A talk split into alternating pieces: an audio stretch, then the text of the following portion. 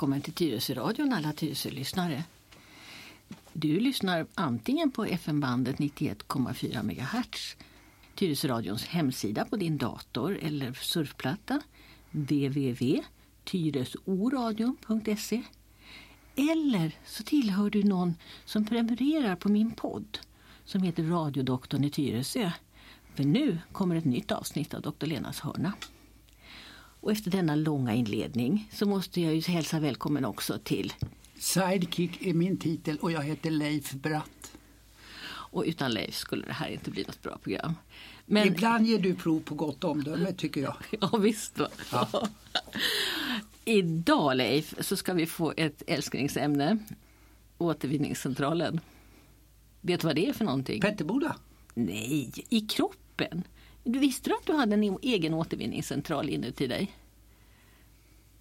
Ja, alltså hjärtat, lungan tar ju syrefattigt blod så skickar den tillbaka syre. Alltså det, Ja. ja, det finns ett kretslopp. Det finns flera kretslopp, det är mm. riktigt. Om, men om vi... vad är du ute efter då? Jo, men jag är ute efter... Du, du vet att i början när vi gjorde de här programmen så försökte vi att få dem lite begripliga genom att vi pratade om hjärtat som eh, två lägenheter som låg bredvid varandra och vi pratade om njurarna som kaffebryggare.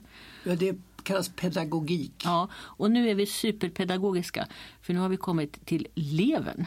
Är det en, en återvinningscentral? Ja, i allra högsta grad. Ja. Och dessutom, inte bara det, den är också en lagerlokal.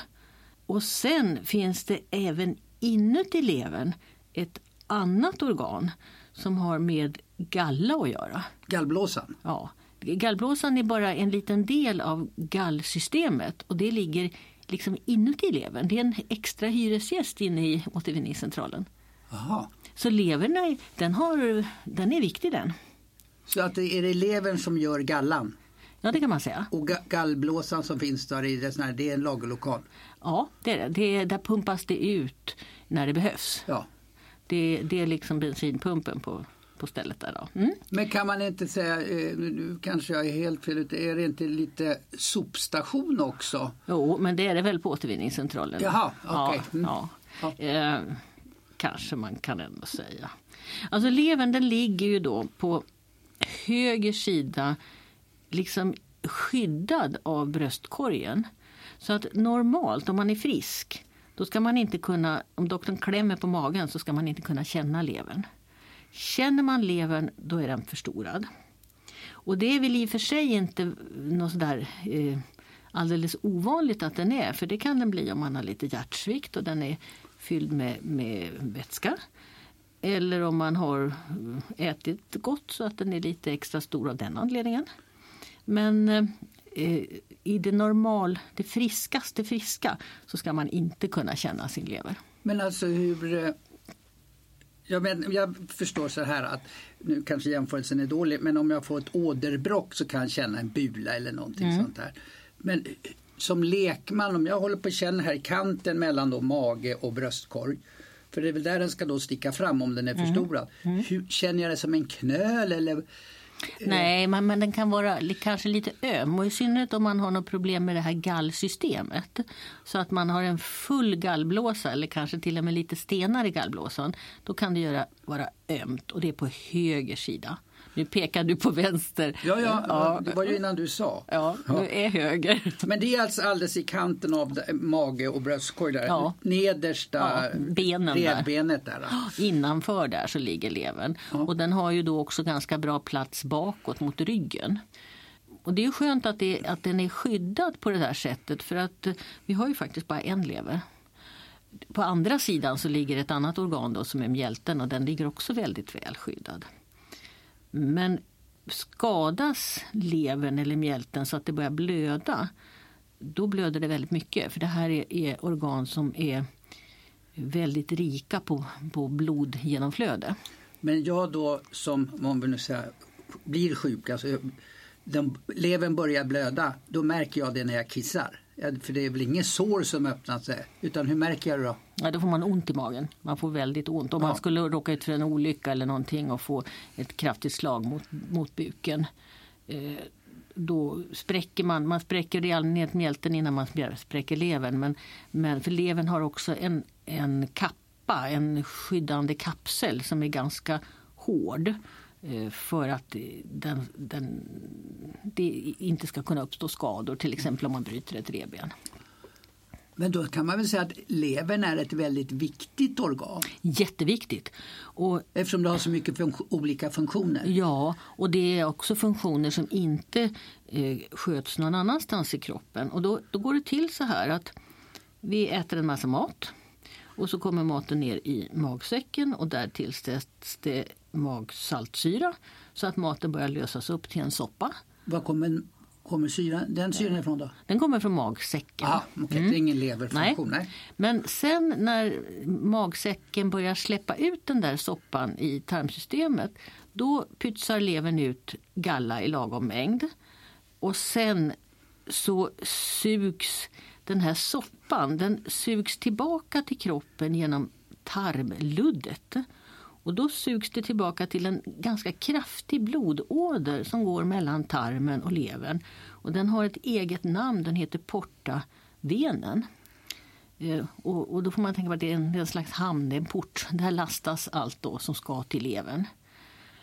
Och sen inne i levern så börjar då en process där alla små byggbitar bryts ner och det som är skräp och ska ut ur kroppen det får en liten eh, det hängs på en liten vagn så att eh, det sen kan åka ut genom njurarna. Eller så hängs det på en annan vagn så att det går ut i blodomloppet dit det ska. Till exempel mediciner om, förändras i levern eh, för att sen kunna transporteras ut i kroppen. Och sen så bygger levern nya ämnen, sånt som vi behöver. Och ett av de allra viktigaste ämnena det är K-vitamin. Och du som äter såna här blå Avaron-tabletter, du ja. vet att K-vitamin det är motgiftet mot, mot när du får för låga värden ja. och skulle kunna börja blöda. Då är det K-vitamin som kroppen måste ha för att kunna att, laga. Koagulera? Ja. Och det är någonting som bara bildas i levern och ingen annanstans. Men då om jag fattar dig rätt. Jag har ju alltid trott att det är alltså alla, alla nyttigheter, eftersom vi bara äter nyttiga saker. Mm? Mm.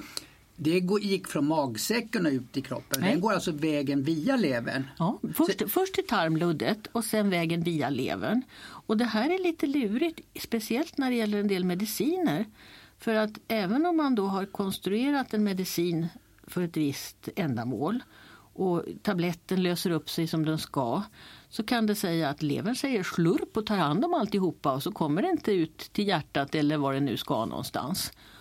Och då måste man eh, ändra doserna så att eh, medicinerna kommer dit de ska. Och det här är lite knepigt därför att levern jobbar ju inte likadant hela tiden. Utan den, är som, den har öppet ibland som Beteboda och så är det stängt ibland som vissa nätter och kvällar och helger. Och så ibland så fungerar eh, den här reningen lite mer klockrent. Men ibland så är det väldigt oregelbundet. Mm. För det mesta så kan man kompensera kroppen för alla såna här variationer. Men det, det, när man pratar om lever och, och framförallt om man är sjuk i levern då kan det ibland bli lite knepigt. Vad är det för sjukdomar vi pratar om? Vad är vanliga? Kan man prata om vissa leversjukdomar som folksjukdomar? Eller? Nej, inte som folksjukdomar men däremot så är det ganska vanligt vid, vid folksjukdomar som till exempel eh, hjärtbesvär att levern påverkas eftersom den, är, den har en sån nyckelroll i hela det här eh, blodcirkulationssystemet och hur man suger upp näring. Så att eh, ibland så kan man vid en sjukdom få leverskador av sjukdomen eller av medicineringen. Och ibland så på, har man ingen leverpåverkan vid en folksjukdom. Men, men det, folksjukdomar till exempel vad, pratar vi om astma och diabetes. Och där finns det ibland då tillstånd när det är viktigt att levern funkar som den ska. Nu slår det mig att eh, jag, jag, har ju då diagnosen PAH, alltså högt lungblodtryck. Mm. Och då fick jag tidigare en medicin som hette Tracler. Mm. Men den, den visste man hade biverkningar just när, på levern. Mm. När, mm. mm. Så när de kom upp med annat forskningen mm. då byttes den ut för att minska då min påverkan på levern. Ja, du ser, det var en medicin där som den gav ett visst plusvärde för min, mitt höga lungblodtryck men det var negativt för levern. Och det, det är ju en av anledningarna att om man går på regelbundna kontroller för någon sjukdom så brukar nog i det här standardbatteriet av blodprov alltid ingå så kallade leverprov. Det gjorde det för mig. Mm. Mm. Sen eh, direkta sjukdomar i levern det kan ju vara då mm, infektioner och där är vi eh, det är allmänt känt att det finns något som heter, alla infektioner slutar ju på it och då kallas det då för hepatit eftersom levern på latin heter hepar. Och då finns det hepatit A, hepatit B, hepatit C. Sen finns det, har de fyllt på nu med ytterligare bokstäver men det är A, B, C som är de stora och vanliga. Är, det, är inte det detsamma som gulsot? Nej, gulsot det är den gamla beteckningen när någon blev gul i skinnet och gul i ögonen och man såg att någon hade blivit gul. Och det blir man om inte gallan kan rinna ut i tarmen som den ska. Om det blir, om det blir stopp någonstans. Har, de har grävt upp vägen som de gjorde på vägen när jag skulle hit idag till studion. Man fick köra runt. När, blir det stopp i gallflödet då, då går gallan ut i huden och då blir man gul. Ja. Så gulsot är mera ett tecken på att man är sjuk i leverområdet. Ja. Det är inget kul att ha gulsot för det kliar våldsamt. Men jag frågar då så här, det blir en liten omsvängning också för mig. Vi säger så här, vi gör ju idag tydligt en koppling mellan rökning och lungcancer. Mm. Finns det någon viss livsstil som gör att jag får problem med levern? Ja, då, oh ja. men Får jag, får jag vänta lite med ja, det? Absolut. Ja, så bara vi tar färdigt det här med hepatiterna först. För hepatit A och B det får man ofta på utlandsresor. Och därför ska man vara vaccinerad mot hepatit A och B. A sprids med vatten och med skit. B är en blodsmitta men den finns också i naturen och det är därför alla orienterare måste ha långa ärmar på armar och ben. Eh, för att inte få småsår och få hepatit B. Eh, sen hepatit C, det är också ett virus. De här är virus och även hepatit C orsakas av ett virus. Hepatit C är lite tråkigare för den har man fått den så är risken ganska stor att viruset lever kvar. Och det förstör levern på sikt. Och ju yngre man är när man får hepatit C desto sämre är förutsättningarna för att man ska bli, bli frisk. Men nu för ett par år sedan så har det kommit mediciner mot hepatit C. Och de är så nya och så pass dyra så att eh, man är lite försiktig nu när man börjar införa dem. Men varje år så är det, släpper man det till lite fler patienter och det kommer att förändra livet för alla som har hepatit C. Varför, varför får inte alla på en gång? Det är kanske en dum fråga men det är, det är kanske någon annan lyssnare som är lika dum i huvudet som jag. Ja, man vill kunna följa upp och se att nya mediciner verkligen har den effekt de ska ha så att det inte blir tråkiga biverkningar. Och då har man ofta det som kallas för ett ordnat införande, det vill säga först är det då i det här fallet leverspecialisterna som får använda det och de får bara använda det i vissa situationer. Och sen så släpper man det till en lite större grupp och så följer man det hela tiden och ser att det eh, går bra. Men det, det här är på väg in nu och eh, nästa steg är att även distriktsläkare på en vårdcentral får förskriva de här medicinerna. Nu börjar de bli så pass välkända och väletablerade. Okay. Men det är skönt att det har börjat komma mediciner mot hepatit C. För att eh, det var jättetråkigt för de människor som hela livet skulle gå omkring och säga att varje gång de skulle ta blodprov så skulle man tala om att man har hepatit C så att ingen kan bli smittad av blod, blodet. Och sen så veta då att det här är en riskfaktor eh, för, mitt fram, för min framtid. Nu då till om det fanns livsstil. Ja, och då tror jag nog alla nästan känner till att det vanligaste giftet som vi häller i oss, nämligen alkoholen, den är rätt så eh, magstark, får man säga så? kraftig för levern. Eh, levern ska ju då bryta ner alkoholen. Och det gör levern med en väldigt bestämd hastighet. Så att eh, det beror helt enkelt på hur, hur stor kropp har man och hur eh, mycket har man druckit och hur lång tid. Och det där går det är nästan ett rätlinjigt förlopp hur det bryts ner. Jag har hört, förlåt, jag har hört siffran att den bryter ner två centiliter alkohol i timmen. Ja, det kan väl stämma ungefär. ungefär. Ja, och då är det ju så att kvinnor som har en mindre kropp att spä ut alltihopa i eh, får då tål det sämre och bryter också då ner eh, sämre. Så att alkohol är farligt för alla men det är mer farligt för kvinnor. Det som händer först när man börjar få skador av alkohol i sin lever det är att levern börjar lagra in fett. Den blir större och det är då man kan känna den som doktor nedanför den där kanten. Och att ha en fettlever är väl i och för sig inte heller så farligt. Men sen finns det ytterligare nästa steg, då skrumpnar levern. Och då fungerar den inte längre. Och då får man i, i slutändan det som är en leversvikt. Eh, och då får man dels brist på K-vitamin, då, så man får blödningar. Och sen får man rubbningar i ett äggviteämne som heter albumin, alltså hönsäggvita. Och det är viktigt, det ska vi ha rätt mycket av i kroppen. Och finns inte det, då blir man, samlar man på sig vatten i kroppen, så blir man svullen, då får man en stor mage med vatten i. Och vill det sig riktigt illa med en svår leversvikt då påverkar det även tänket. Därför att levern ska ta hand om ammoniak och vi har ganska mycket ammoniak i kroppen också. Och kan inte levern bryta ner ammoniaken, den här återvinningscentralen, du vet, det lämnar kemiska vätskor i en särskild avdelning. Mm. Då blir man väldigt eh, konstig i huvudet. Det här ser man kanske mest hos de som har en cancersjukdom i levern, där levern är förstörd av, av en tumör. Ehm, men man kan även se leversvikt hos, hos en som har druckit alldeles för mycket. Ja, under längre tid? Under lång tid, ja. Mm -mm. Mm. Men kan man då jämföra det här med Dels kan man bli lite gul i skinnet mm. fortfarande, även om det var någon gammal sjukdom.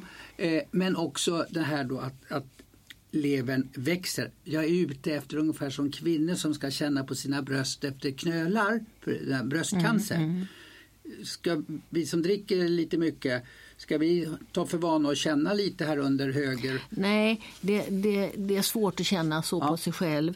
Däremot så kan, ska man nog ha lite koll faktiskt på hur mycket man dricker. Och då finns det såna här skalor på det som kallas för standardglas. Och just i år har man reviderat det där så att det man har dragit ner, man får inte dricka så många standardglas längre. Och då då kan man alltså jämföra öl och snaps och vin i någon slags gemensam skala. Men det där kan man, det kan man titta på på nätet och se om man själv ligger i riskzonen. Ska, kan man söka på ordet standardglas? Det kan man nog göra. Och då får man, ja, för ja. det måste väl vara ja. lite olika med mycket öl och, och brännvin? Ja, ja, ja, visst är det det. Men. Och det räknas då på en vecka hur mycket man... Eh, och då är det ju så att kvinnor tål färre standardglas än män.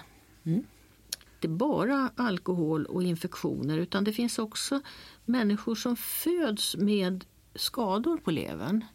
Och där det då kan bli, levern kan skrumpna tidigare. Och, inte av alkohol utan av andra mm, skäl? Av andra skäl. Och där är det ju nu viktigt att eh, man får komma till en specialistklinik. Det finns eh, specialmottagningar på de stora sjukhusen. Och där kan det vara också så att man kan få kanske en lever av någon annan.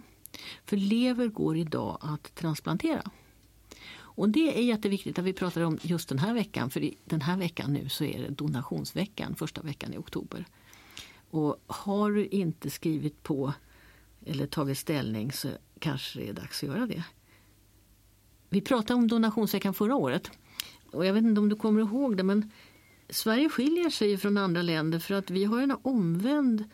Eh, I Sverige så utgår man från att alla säger nej och så registrerar vi de som säger ja till donation.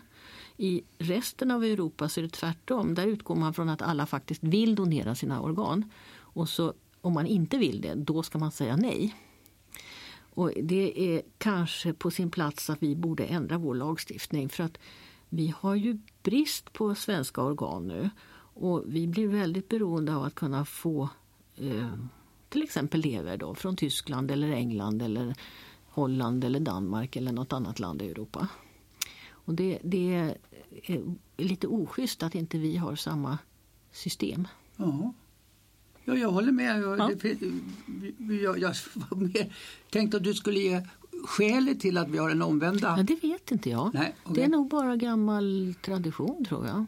När man började med det här med att man skulle kunna ge andra människor organ. Ja.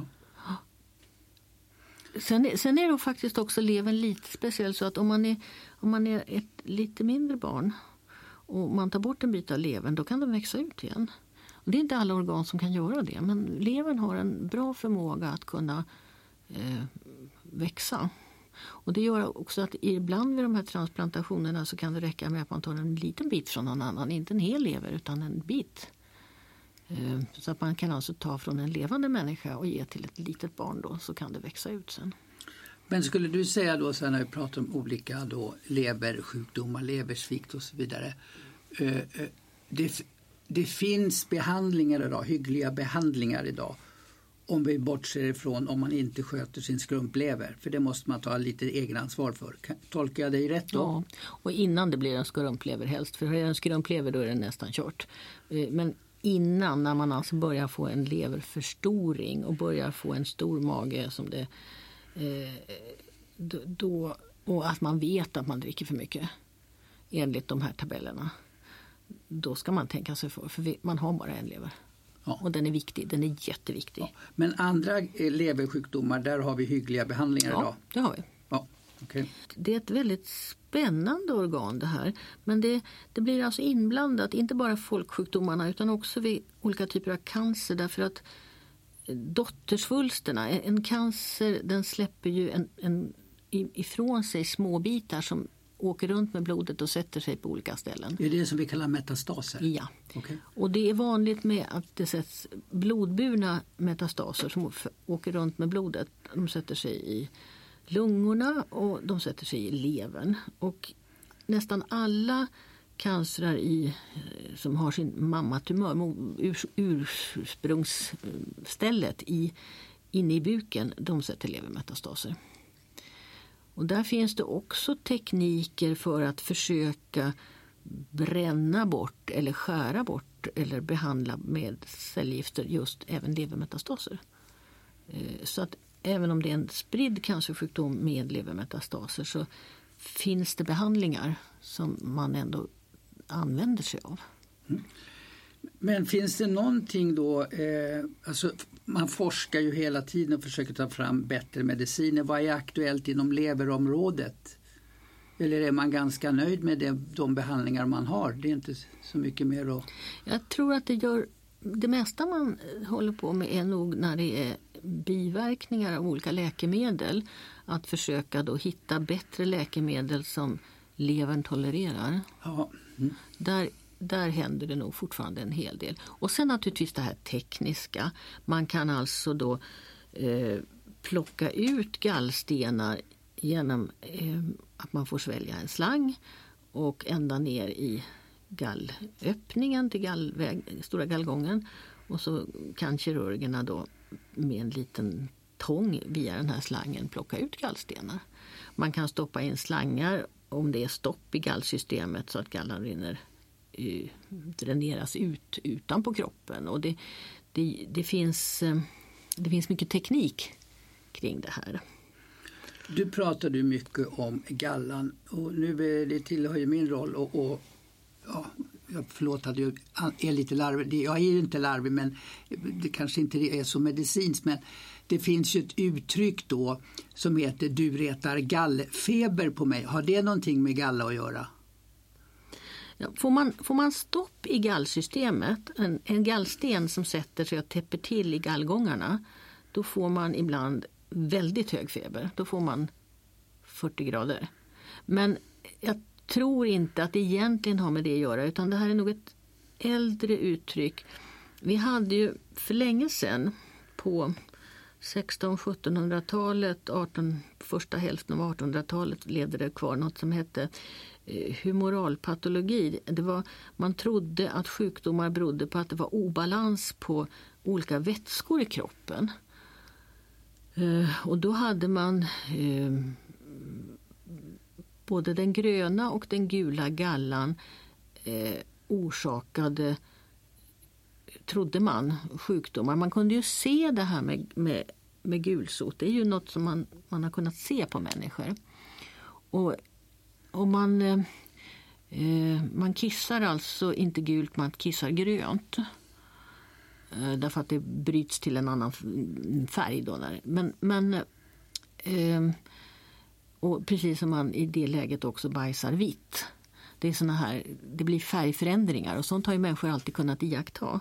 Och då trodde man att, att det var de här vätskorna som var orsaken till sjukdomarna. Och då, om man hade besvärligt med den svarta eller gröna gallan då, då var man melankolisk, då var man deppig. Det hörde ihop. Och hade man ett överskott på gul galla då blev man argsint. Eh, och det var, hade väl kanske lite att göra med att eh, eh, på den tiden behandlade vi inte högt blodtryck och det fanns feta människor med högt blodtryck som hade lätt kunde brusa upp och som kanske också fick gallbesvär för att de åt mycket fläsk och öl på medeltiden. Då. Så att det, det, det var en... Den, den här tanken om hur sjukdomar uppstod den, den var väldigt dominerande. Och där ingick då gul galla och svart grön galla som eh, olika begrepp. Kan man säga då så här att gallfeber, alltså mm. det talesättet, mm. det har att göra med den omskrivning du gör mig Alltså du retar mig så mycket så att jag blir arg. Mm, min, min galla svämmar över. Ja, någonting sånt. någonting sånt ja. ja okay. det, det, det, var det här också som gjorde att vi eh, höll på och åderlät människor för vi trodde att, att eh, det var obalans i, i blodet. Och det var ju mycket, många konstiga behandlingar som hade sin utgångspunkt i den här humoralpatologin. Men eh, det här är ju gam, galla är ju ett gammalt ord. Ett väldigt gammalt ord. Mm.